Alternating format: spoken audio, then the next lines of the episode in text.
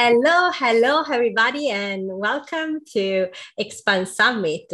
Uh, today we have a very, very special guest. The name is Russ Shaw, uh, and uh, well, he's the founder of Tech London Advocates and Global Tech Advocates with over 20,000 members worldwide. This is amazing.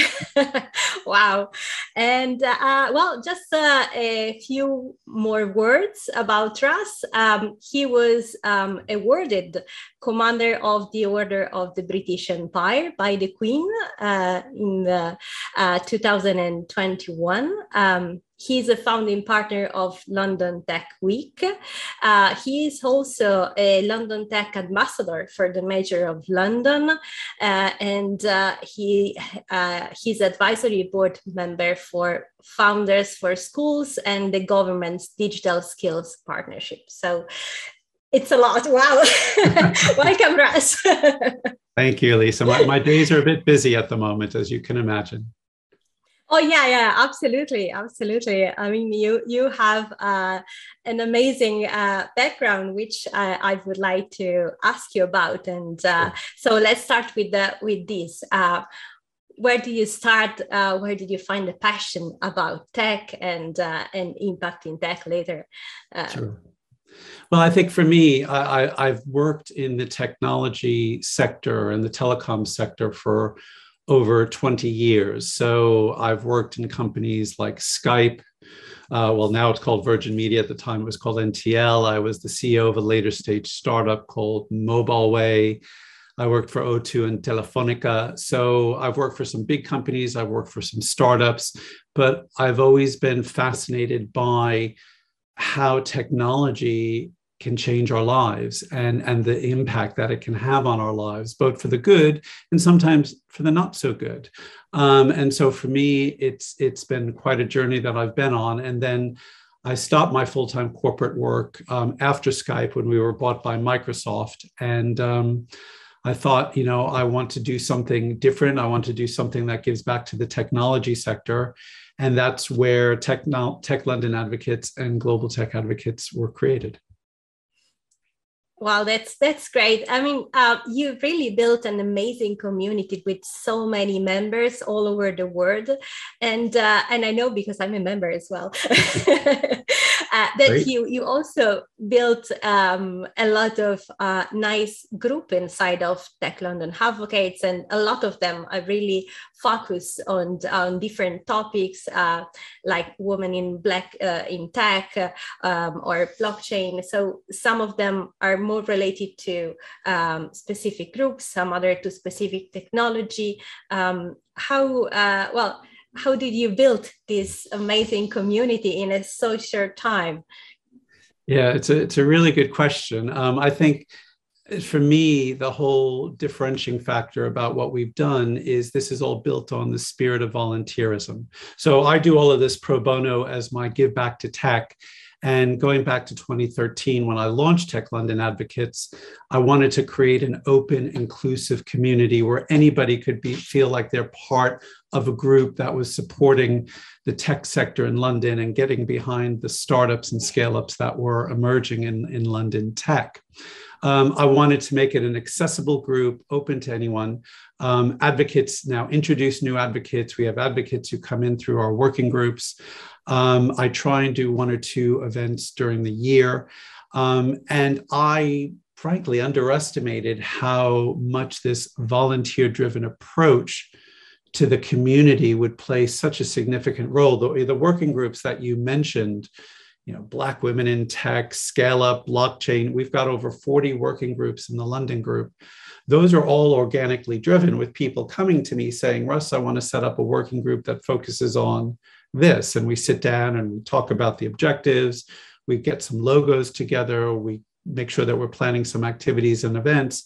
And they just take on a life of their own. So, our TLA Women in Tech group is probably the largest women in tech group in the UK with over 4,000. The Black Women in Tech group, I think they've just gone over 2,000.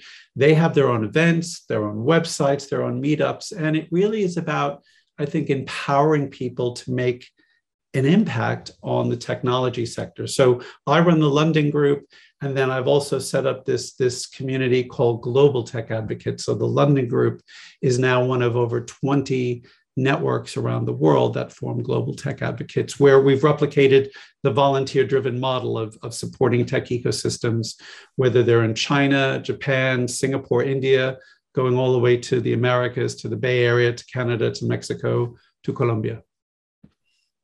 Thank you. You did really an, an amazing job, uh, and uh, and the community you built. Again, I'm a member of this, so I know how much work you you and uh, everybody put into it. Uh, I really think it's amazing. Um, and um, well, about impact uh, and technology what is your your point of view how technology is matching uh, or accelerating uh, impact in the world and what will be the next steps?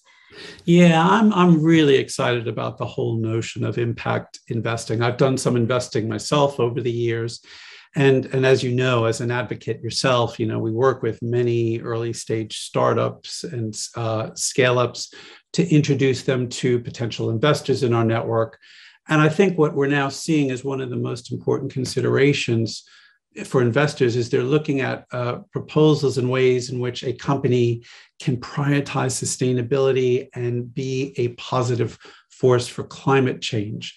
Um, if you go back to 2020, according to Beauhurst, which is a company that we, we work closely with, I think nearly 800 million pounds of investment has gone into clean tech companies in the UK, which is just a phenomenal result. So the investors I speak with are particularly interested in the circular economy, new battery technologies, um, how can uh, resources be more efficient, efficiently deployed? How do we reduce carbon emissions?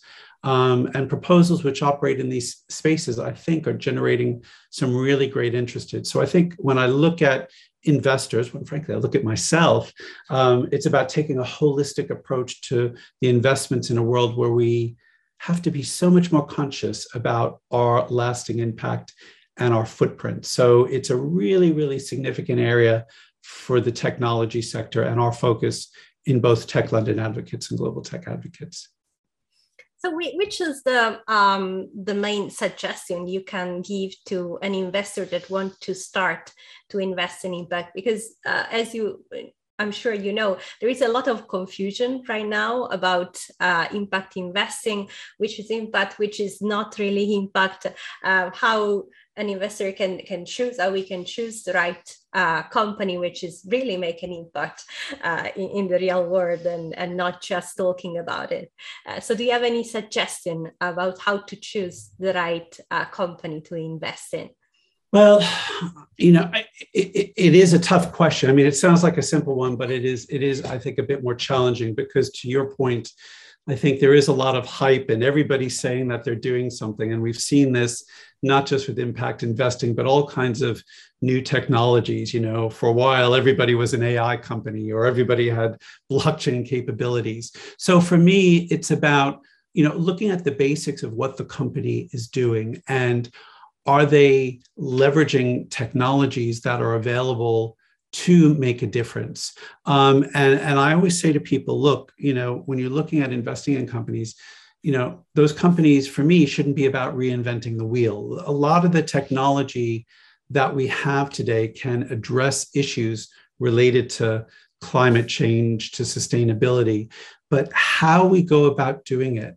One of the key things that we've learned from our community, Elisa, is that it's really, really critical for these companies to show that they're tracking and measuring the results that their business is having. You know, how do they capture the data? Um, you know, just even the basics, which is, you know, how do they measure the waste from their business this year versus the previous year? And are they are they moving the needle in the right way? So to me, it's about asking the basics, kind of cutting through the noise and saying, ultimately, what are the objectives of your business? What is the ethos? What are the values of your organization?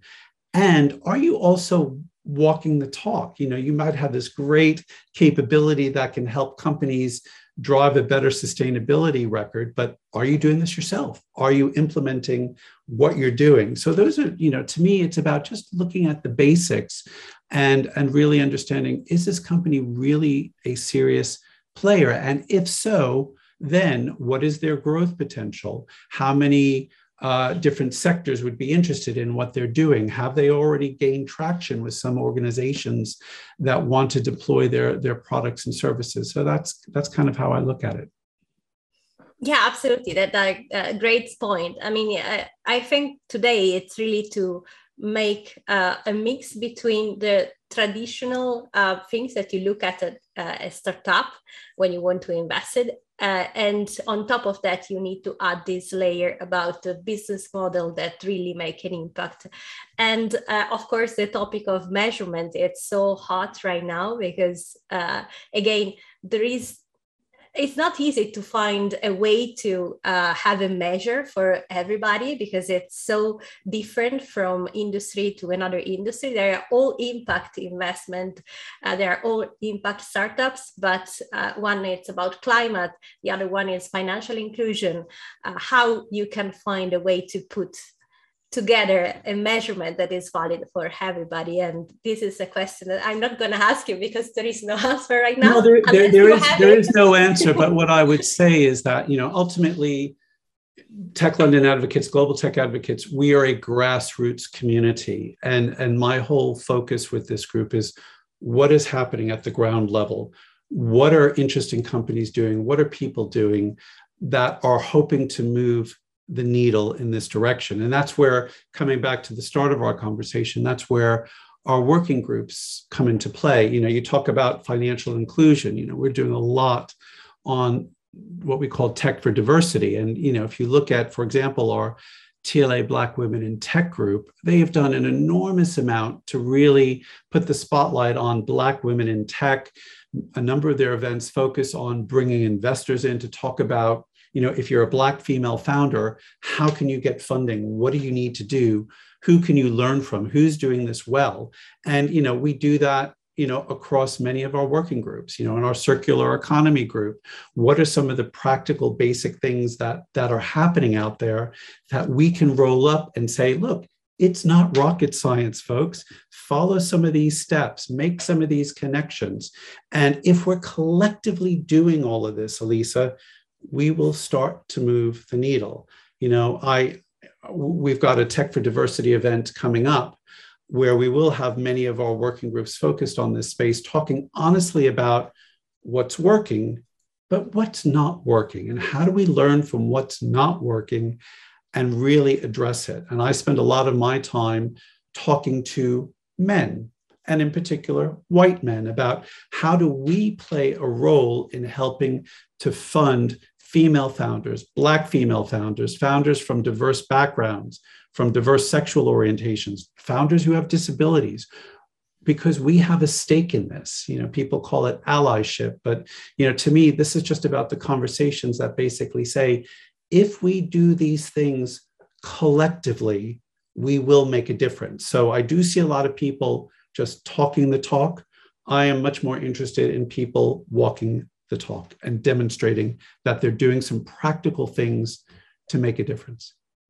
Absolutely, I totally agree with you. We really need to go into action to make uh, the change. Absolutely, and uh, well, about the environment that that we can uh, that we we can feel uh, around London and around UK. Um, what do you think um, uh, London and, and UK is doing good in impacting tech, and what do you think we can do better uh, in this area? Yeah, I, am I'm, I'm I'm really pleased with the progress that that London has made. I mean, if you look broadly at tech, um, and there was a report that came out, I think it was in January of, of this this year um, from Startup Genome and London and Partners that basically said, outside of Silicon Valley, London is probably the best uh, place in the world where you can start up and set up a, a business. And then on top of that, um, there's something called the global the um, I'm sorry the global green finance index. It's a bit of a mouthful,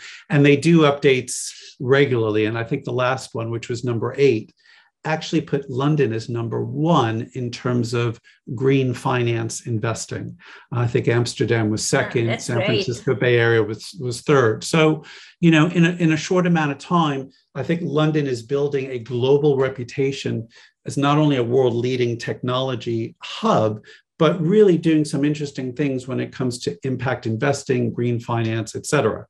That said, we can't rest on our laurels and we have to keep working so much harder to make sure that we are investing in these businesses, that these businesses are becoming successful, not just in, in London or the UK, but they're, they're building a true um, global footprint. So that to me is part of the excitement that's happening here. And then I even look at the, um, the UK government. Um, you know, they recently launched a UK, a UK sovereign green bond.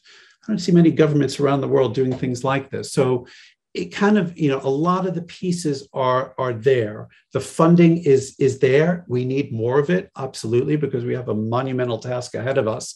But let's showcase those companies that are doing well. Let's learn how they're succeeding and let's keep building that and, and supporting more and more businesses. That to me is the model that we've got. And let's do this where we, we know that we have to keep working hard because the planet is at stake. We want more people from diverse backgrounds to work in, in the tech sector. You know, we want to support ESG agendas. This is this for me is a really crucial part of this and, and why I'm pleased to see where London is today. I mean, we uh, well, I think we, we have done a lot of uh, a, lot of work uh, in this in this area, especially in London, uh, and I think the the fact that uh, as regards technology, London was uh, already kind of leading, uh, especially in uh, uh from Europe, uh, uh, and and again, kind of competing with Silicon Valley, which is great. it's it, it's a big achievement. I mean, um, on the other side. Um, I, I think we need uh, kind of a global coordination in, in some way. Um, do you think maybe um, the global tech advocates can take the lead in well, this sense? I, we're well positioned to do that, and I think I think we've already started in that space. So in 2021, last year, we launched our Tech for Net Zero resource hub and we did it across all of our global tech advocates groups. So if you go on to and you know whether it's the tech singapore tech bay area tech mexico tech spain wherever if you go onto the websites you'll see that each of our groups in gta has supported and is embracing tech for net zero. And in fact last september during london tech week we did a global tech advocates showcase to have every one of the leaders from around the world talk about what they're doing in the tech for net zero space. We're starting to do more and more of that on diversity and inclusion. So, our Tech for Diversity event that's coming up will include uh, leaders from Tech Nordic advocates, Tech Netherlands advocates, Tech Canada advocates, Tech Bay Area advocates to showcase what they're doing in their hubs, their city hubs, their regional hubs to really drive these agendas. And so my role running Global Tech Advocates is how do we pull all of this together? How do we showcase the similarities? How do we showcase the differences? I just came back um, from Rotterdam, which is where our Tech Netherlands Advocates Group is based. And you know there were some differences about what they're doing there how they you know a little bit in the shadow of what's going on in amsterdam but what are they focused on and one of the things that they reminded me of is you know rotterdam sits below sea level and you know they have and, I, I think they should be more confident in themselves they have built great technologies and capabilities to help manage a world where sea levels will keep rising you know i've said to them i said i think you need to get on a plane to miami and meet with our tech florida advocates group because i don't see much happening in south florida and by all projections that part of the world is going to be underwater in the next few decades. So, what do they need to do? So, that is where I spend more and more of my time these days is kind of connecting leaders from different tech hubs. And then I'm able to pull out what are some of the common themes that we all have in common. And one of them is clearly around tech for net zero and looking at climate change and looking at sustainability. And, you know, we do a lot of work with our Tech China Advocates Group. You know, I know there are issues geopolitically between China and the West, and I don't see that going away, but we do have a lot of commonality because we all share the same planet. So, you know, we want to come together and work with them and see what's what what are the startups and scale ups doing in China on Tech for Net Zero and sharing that across our global our global network. So to your, your question, I think there's a lot that we're doing. I think there's more that we can be doing, and that kind of really consumes much of my time these days as we add more networks into our, our, our global community. I'm delighted this year. I've just signed agreements to launch two groups in Africa, Tech Nigeria Advocates and Tech Ghana Advocates, which will be our first two groups in Africa. And we will have GTA groups across all six continents. So I'm really pleased with that. Um, and we can keep learning and helping and supporting each other through GTA. Wow, that's great. Amazing. And well, what do you think is the, the main uh, challenge uh, in, in opening um, the uh, community uh, like TLA, but in general to uh, open these uh, co collaboration in the emerging countries? You just said you sign up two new countries in, in Africa. what is the challenge to spread more in these emerging markets? I, I think the, the, the challenge for me really is is one of time and one of resources because there's only so many hours in the day. And again, you know, like the working groups, as I was explaining earlier, the, the global tech advocates groups all happen organically. So it's people coming to me saying, I want to set up a group in this city, in this country, in this region. And you know we we i'm hoping by the end of this year we'll have close to 30 groups. You know i've had a few false starts with some people saying they wanted to set up this group in this particular country and then they came back to me a couple months later and said look i don't think i can do this. That's fine. That's you know i'd rather make sure that people feel comfortable that they can be part of this community and have the time and commitment to do so because everyone's a volunteer. Everyone who runs one of these groups has a day job. They're running a startup. They're an investor. Um, they're doing something else. You know, they might be a lawyer or, you know, they could be a, an educator, but they're passionate about tech. So, really, ultimately, for me, the expansion of what we're doing just relates to um, more of a limitation of resources, which is what every startup and every scale up is dealing with. You, you have only so many hours in the day, you only have so much funding, you only have so many resources. And and I ask a lot of people because they're all volunteers and they're all doing this because they believe in something on top of what they're doing in their day job. Oh yeah, yeah, yeah, absolutely. It's a, it's a commitment uh, anyway. You're a volunteer, but you are doing something that is uh, really well. It takes time, of course. It takes time. Absolutely, a lot of time. but it's uh, again, it's it's amazing. And um, how do you see um, the in the future uh, technologies and and impact investing will work together uh, in the next i don't know five ten years how things will change uh, in your mind? Yeah I, i'm i'm so excited about a number of technologies. You know obviously there's a lot of interest in in blockchain and nfts um, there's robotics there's data and ai uh, I think quantum is going to be incredibly exciting. I still think we're a ways away from that, but I think the potential for that is great. But I think in the near term, something, and this may sound a little bit mundane, but something that just really excites me is 5G. I just got my iPhone 13 and I'm on 5G. Hooray.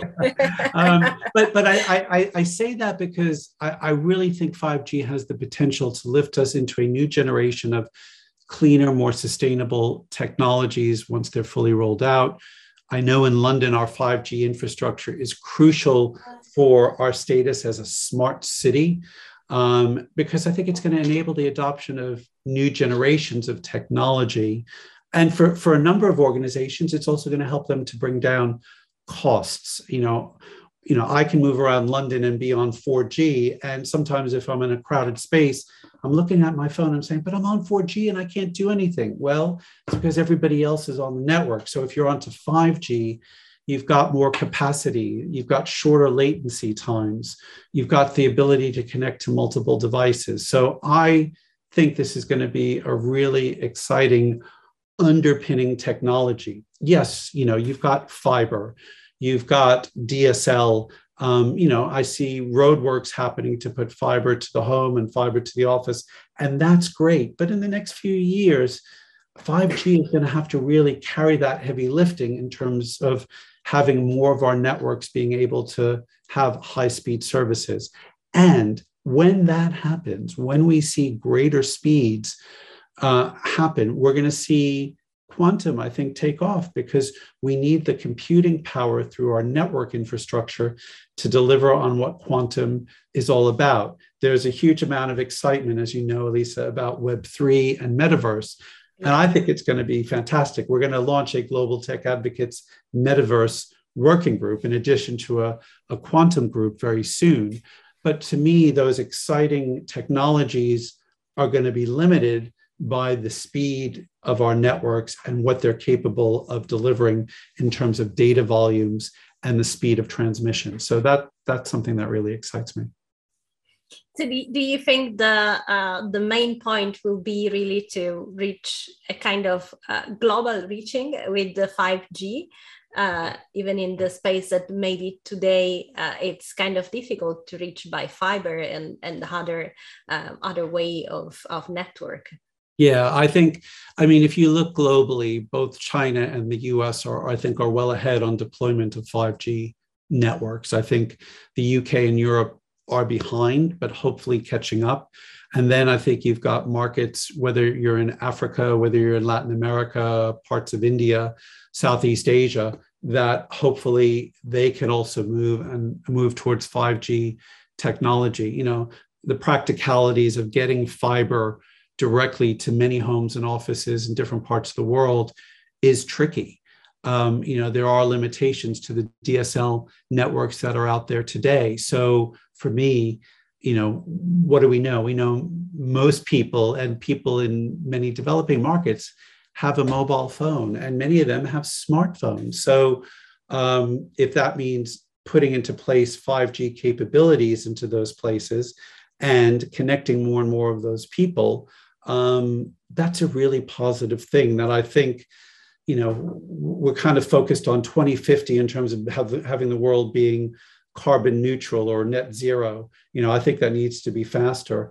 You know, we're looking at where do we need to be at the end of this decade in terms of, you know, the carbon particles that are in the environment. So we're looking there, but I'm also saying, but wait a minute, we've got technology capabilities that we can deploy now that can help us to get to more of these solutions more effectively and really enhance the impact investing that we can do um, if we know that we have robust network infrastructure that can offer more solutions to more people more quickly. I mean, the world in the past 20 years has just become so interconnected you know, I have to remind people, you know, the first iPhone came out 15 years ago, and that was a, a revolution. And, and now look at the penetration of smartphones. And you just say, well, in the next five to 10 years, where are we going to be? And if we're all communicating and supporting each other through these incredibly fast and efficient networks, the use cases for enterprises, the use cases for consumers, and the solutions around sustainability are going to reach us more quickly. And again, that's important because the clock is ticking and the planet is burning and the oceans are rising and you know this is a race against the clock so that to me is why this is important um, do, you, do you think 5G will also play uh, an important role in financial inclusion as well? Yes, I, I sincerely hope so. I think, again, um, people who have access to faster networks and speeds and downloading and can run their businesses um, using the benefits of 5G network, I think are going to be very important. And I think and I hope that we get deployment of 5G networks in, in areas, particularly into disadvantaged communities, into more rural communities where people have felt excluded, um, people have felt cut off. Um, I think this is, you know, there are hopefully going to be many equalizers out there that we desperately need to have. And I hope and think that 5G is one of them. I mean, there's a whole nother discussion around data and how we manage our data and the ethics around data. Um, to me, data is also interlinked with 5G. Um, you know, we, we, we've had a kind of a, um, a focus where, you know, the, the, the, the, the algorithms for AI have built, been built by white men. And and to me the risk of that is going to be a whole new generation of data pools that are orientated towards white men. But we need to change that paradigm. And if we can do that in conjunction with better high speed networks with better capabilities around quantum i really hope it levels the playing field so that businesses founders from diverse backgrounds um, from disadvantaged backgrounds are not always playing catch up but they have the capabilities. And i hope the investor engagement that's that's another topic here. How do we get the the investors to engage with these diverse groups more proactively? But if they can say look i'm running a really good business. I've got 5g i've got data sets that are you know not uh, where there's no unconscious bias, all that kind of stuff, that levels the playing field. And the good news for me, Elisa, is that I meet more and more investors who are saying we're focused on ESG, environment, society, and governance. And therefore, they are going to be looking at metrics and ways in which, as they invest in companies, they want to see these capabilities come to the forefront. You know, you've got the um, the EU with its um, sustainable finance disclosure regulation. There's articles, I think it's six, eight, and nine, which it's all a bit of a mouthful, but I'm hearing more and more investors saying we're paying attention to that. We're not just going to adopt Article 6 or Article 8, but we're going to go the full Monty for Article 9, which is really putting the spotlight on investors who are saying we want to embrace ESG in totality. Mistakes will be made. Not everybody will be successful.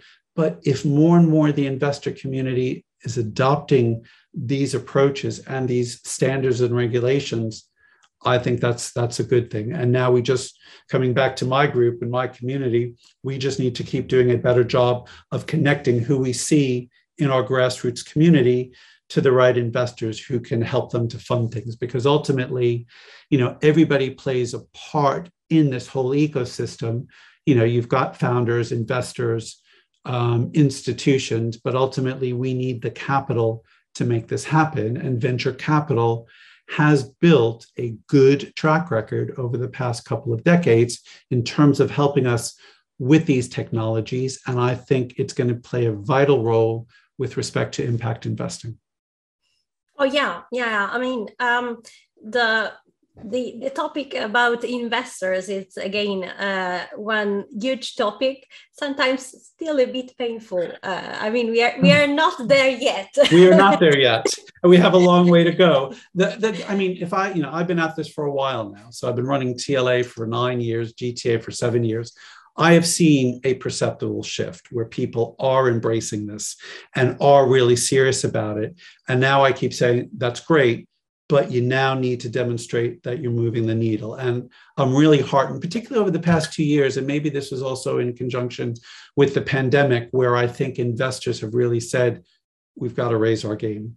We've got to invest in diverse founders. We've got to get behind sustainability and the circular economy. And we need to make sure that we're demonstrating that we're really serious about investing in businesses that are indicative of what we want our fund to represent yeah yeah yeah. I mean um, again it's um, um, well we see a lot of uh, traditional investors um, family offices vcs as well that are start to asking uh, question. I, have got a lot of contact uh, uh, sometimes on, on linkedin that uh, uh, well vc asked me what is impact investing? Um, how can i choose startups? What i need to do now? So I see uh, a lot of movement now much more than in the past. Um, I still see um, a lot of need of maybe education in, in some way, uh, which is something that we are trying to do with the summit as well, yes. and, and, our newsletters and or these things, um, and you as well with the TLA and uh, and the the, uh, the global tech advocate as well. Um, do you think? Um, there is um, a specific way that we need to talk with uh, our fellow investors to take them on board. um, Maybe there is some uh, key that say, okay, this is something that they want to hear and they they can understand. yeah, I think I, I don't think there's any one hard fast way to do this or any terminology that we should use. I mean, people are tending to use ESG as kind of that that that catch-all phrase. Um, but I, I ultimately think you know it goes back to the core of what this is about, which is you know startups, founders, entrepreneurs coming to the table with a really good idea um, that's going to make a difference. Um, that they believe in, that they can demonstrate is going to change things, or there's a role for it in the market, or it's fixing a problem that hasn't been fixed before. And to explain that in a way to an investor that says you know you have your objectives with the the fund that you're running. You know we think our business is a great way for you to invest because it meets the objectives of what you're trying to do. And to me it, it's kind of that level of, of, simplicity. Now, obviously, there's a lot of work that goes on behind the scenes, but I think at its core, that's what we need these founders and entrepreneurs to do. Now, going a step beyond that, I think, and it is happening, but I think because we have seen funds go into mainly entrepreneurs who are white men, we need to do a lot more work in terms of both sides of the equation. You know, how do we get for example, a black woman to, to, to be skilled in terms of how she presents and pitches her business. You know, again, going back to when I set up TLA nine years ago, you know, the, the classic elevator pitch, there were a lot of workshops out there to help people with their pitch stories. Silicon Valley did it brilliantly for years. And as London was starting to take off, some of those pitches were not very good. I think today people have learned that. But as a female founder, as a Black female founder, or as a founder with disabilities, you, you, you probably have extra challenges that you're going to face in terms of either your experience in pitching or remembering that you are pitching probably to a group of white men who will have not maybe conscious but unconscious bias in terms of investing in a white woman or a black woman or somebody who has a disability. And that's where I think we need to focus on our education. You know, I've been on boards of companies, and I think companies really want to make sure that they're doing the right thing, they're they're embracing the right thing. But sometimes when you push people, and I have some personal experiences where I was pretty horrified of the unconscious biases that were coming through. And that will take time and education. And that's why, you know, you know funds that are led by uh, women.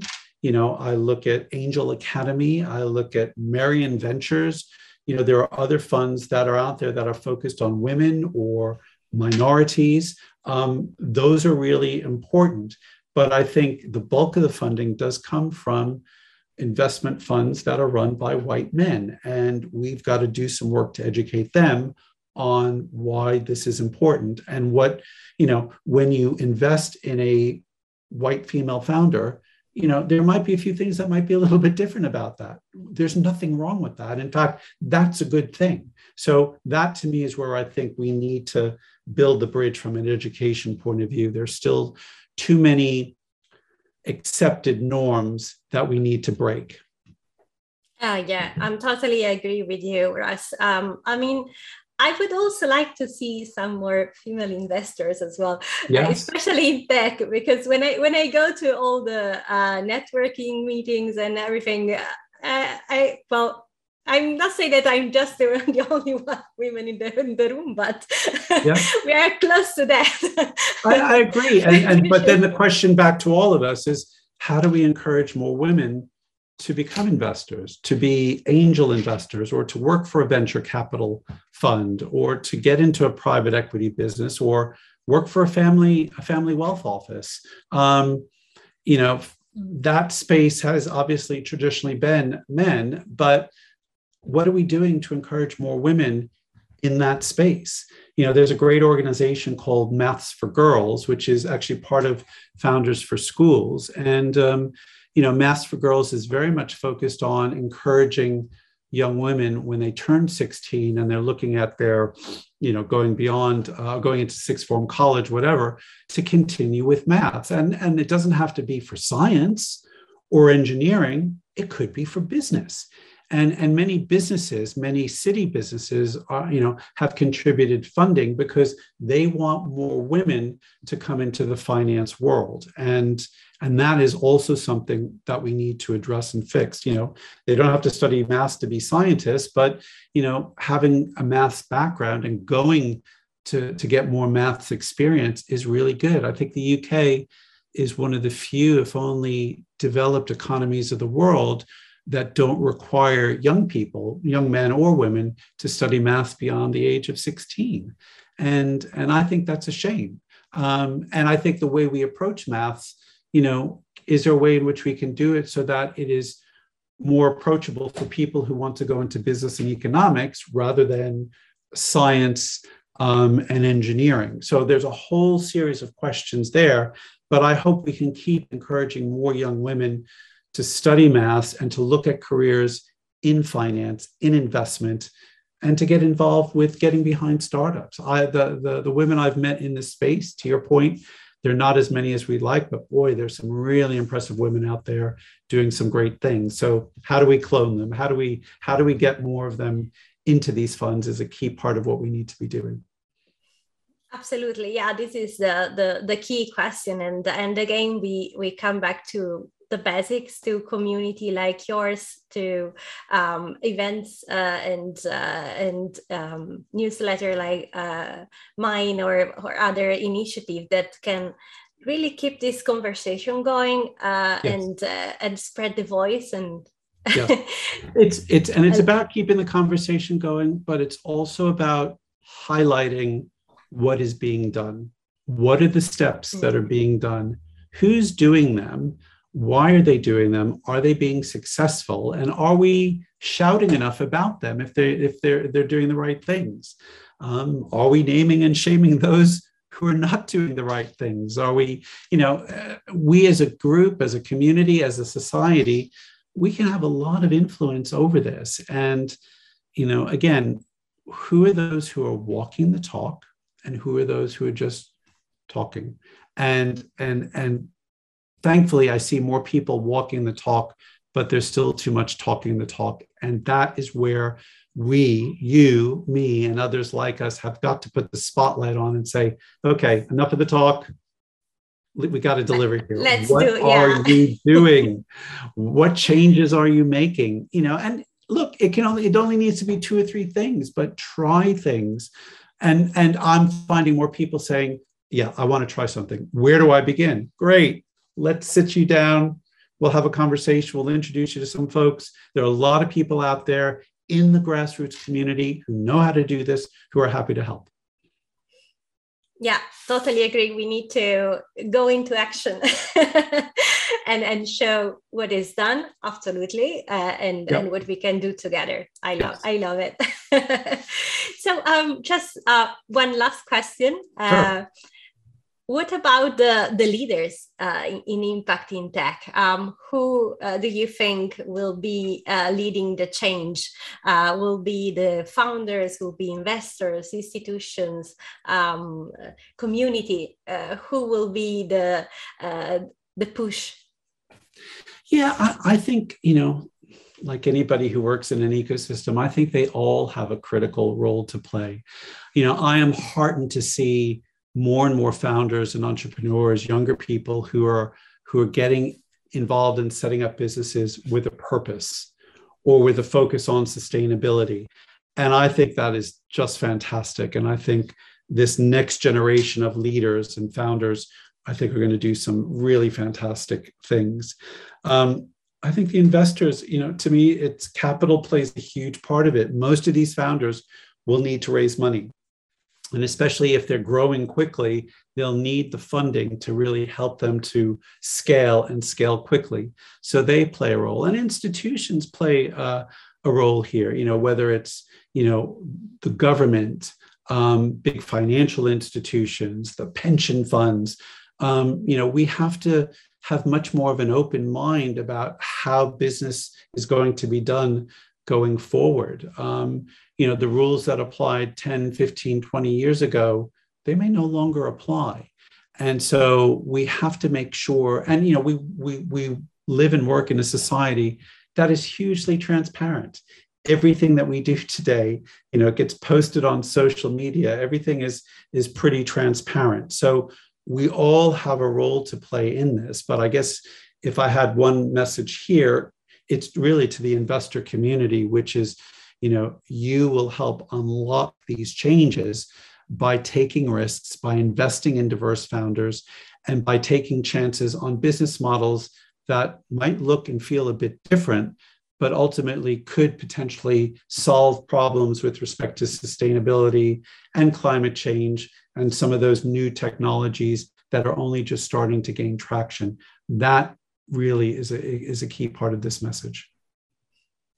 Yeah, yeah, I think that, um, I mean, there are a lot of we can we can talk more. I know we uh, we have uh, a short time today but hopefully we we uh, are going to talk again. Um, but um, if someone want to join uh, your community, how uh, they can be uh, in touch with you, how can how they can join the community and be members. Yep, the easiest way, and this is ingrained from everybody from day one, is we've got over 13,000 in the London community. If you know a Tech London advocate, just have them introduce you to me. If you don't know a Tech London advocate, reach out to me on LinkedIn and say, you heard about this through this this uh, discussion that we've been having together i will follow up and connect with you we'll trade emails we'll send you a welcome email and you're in the community and if there's a particular working group that you want to be involved with you're welcome to do that too um, if you're in a different part of the world you're still welcome to join tech london advocates but if you're sitting in an area where we might have a global tech advocates group let me know and I'll connect you to the lead of that group. And I'm sure they would be delighted to welcome you to their, their GTA group. So it's pretty easy. Well, that sounds great. Thank you so much, Russ. Uh, we are Thank going you. to share, uh, of course, your your LinkedIn as well, so people can uh, can connect with you, and of course, the website of TLA yes, as well.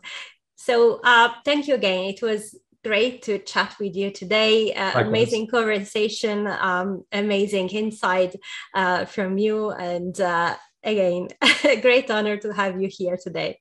Thank you, Elisa. Great to be chatting with you, and uh, good luck with the Expand Summit. Looking forward to it. Thank you so much. Thank you, Russ. Thank you. Bye. Bye. Hey, I really hope you enjoyed this interview. If you did, go to newsletter.impactintech.org and subscribe to our updates and videos. Spread the voice of Impact in Tech, be part of the community. Let's make an impact together every day as we build up the Impact Nation.